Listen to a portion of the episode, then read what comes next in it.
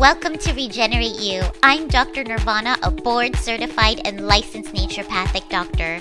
I created this podcast to share my tips and knowledge on restoring your health naturally.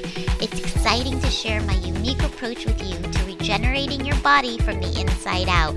So get ready to receive practical and effective approaches for living your best life possible in under 15 minutes. Hello, everyone. Welcome to Regenerate You. I'm Dr. Nirvana. Today, I want to talk about how food combining can affect your hormones.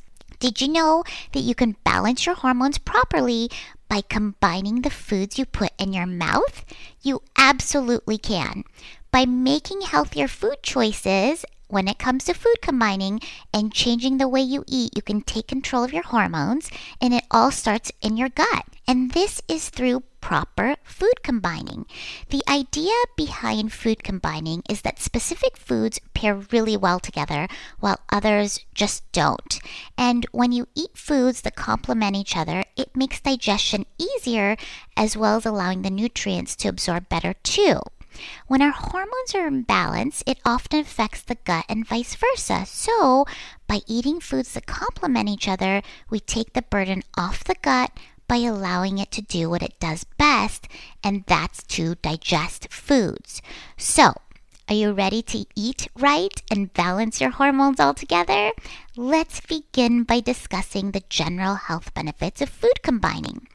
To combine food, we need to understand their food classifications first and how they're digestive. To start, proteins, they are the hardest food group to digest because it takes the longest to be broken down, about three hours. And this includes plant based sources of protein such as grains, beans, nuts, dairy, and eggs. Keep in mind that all proteins require an acidic environment to be digested and proteins from grains and beans actually can be combined together. If you've got SIBO, this will interest you because when protein isn't digested properly in the small intestine, it putrefies, leading to bacterial overgrowth and eventually SIBO if it's not addressed early enough. So, noteworthy if you have SIBO. With fats, Fats take more time to digest than carbs or proteins, and they require more of an alkaline environment. They pass through the stomach and into the small intestine as other nutrients do, and then the body breaks fat molecules into fatty acids and glycerol, which the little villi in the small intestine absorb. Then they travel to areas in your body to be stored for use as energy. But your body can only use about 5% of the absorbed fat for fuel by converting it to glucose. The rest your liver absorbs and uses it to assist in breaking down glucose for energy. This is where fatty liver comes into the picture. Too many calories ingested are stored in the liver as glycogen. And when we're talking about healthy hormones, we need a healthy liver that's not burdened with fat to be able to detox hormones. Let's go to fruits now. Fruits are the easiest to digest among all the food groups, aside from liquids.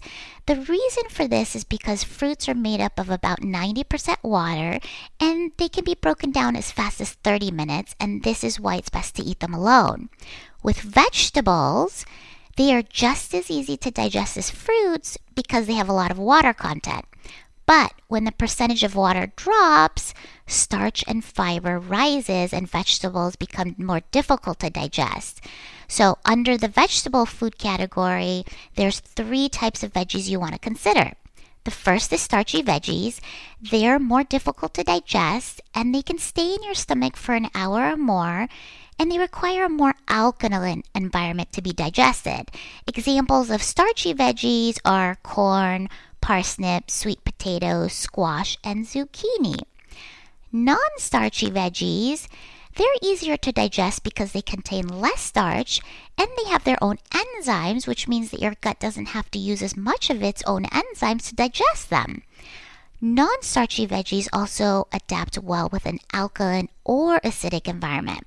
Examples of non starchy veggies are lettuce, broccoli, asparagus, cabbage, cucumber, spinach, mushrooms, and tomatoes.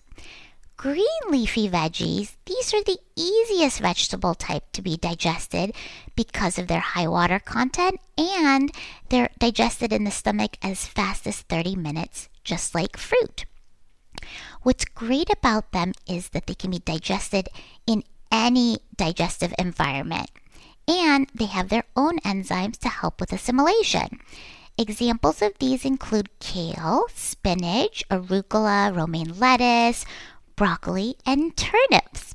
So, to summarize food combining in a rather large nutshell, avoid eating fast and slow digesting foods together because it can cause a traffic jam in your gut. This is because food is broken down at varying speeds and in different areas in your gut. So here's a wonderful example eating beef and bread at the same time. Imagine eating a burger. So the beef patty is a protein, which is a slow digesting food. The bun, on the other hand, is a carbohydrate, which is a fast digesting food. These two would be considered incompatible when eaten together. Beef and bread also require different digestive environments and enzymes. Proteins require an acidic environment and the enzyme pepsin to break it down, while carbs or starches are the complete opposite. They digest in an alkaline environment and are broken down by amylase. So, when your acidic and alkaline enzymes are released all together, they neutralize your gut slowing down digestion, resulting in bloating, stomach cramps, and gas, just to name a few of the symptoms. This can also promote the release of toxins in the blood because the longer the food's in the gut, it begins rotting, leading to the growth of bad bacteria. When this happens, the bad bugs grow out of control, one of which is H. pylori, which ultimately leads to stomach ulcers and leaky gut. And when you're at this stage, you can't digest nutrients to feed your hormone pathways, which means vital hormones are being nourished and they're not being made. So, when it comes to hormone health and production, I think food combining can be so helpful, and it's also helpful for healing your gut. If your gut is overburdened by constantly having to digest and its microbial environment is out of balance, these are two great reasons for giving food combining a try. But give it a good four weeks, and if you suspect you already have some gut issues, give your gut a head start with Gut Become. It'll speed up the process exponentially, and I'll include it in the notes for you too. If you have any questions about food combining, please reach out to me on my Instagram at Dr. Nirvana or on my Facebook page at Dr. Nirvana Hills. And remember, when you regenerate, there's a new you every day. Bye bye, everyone.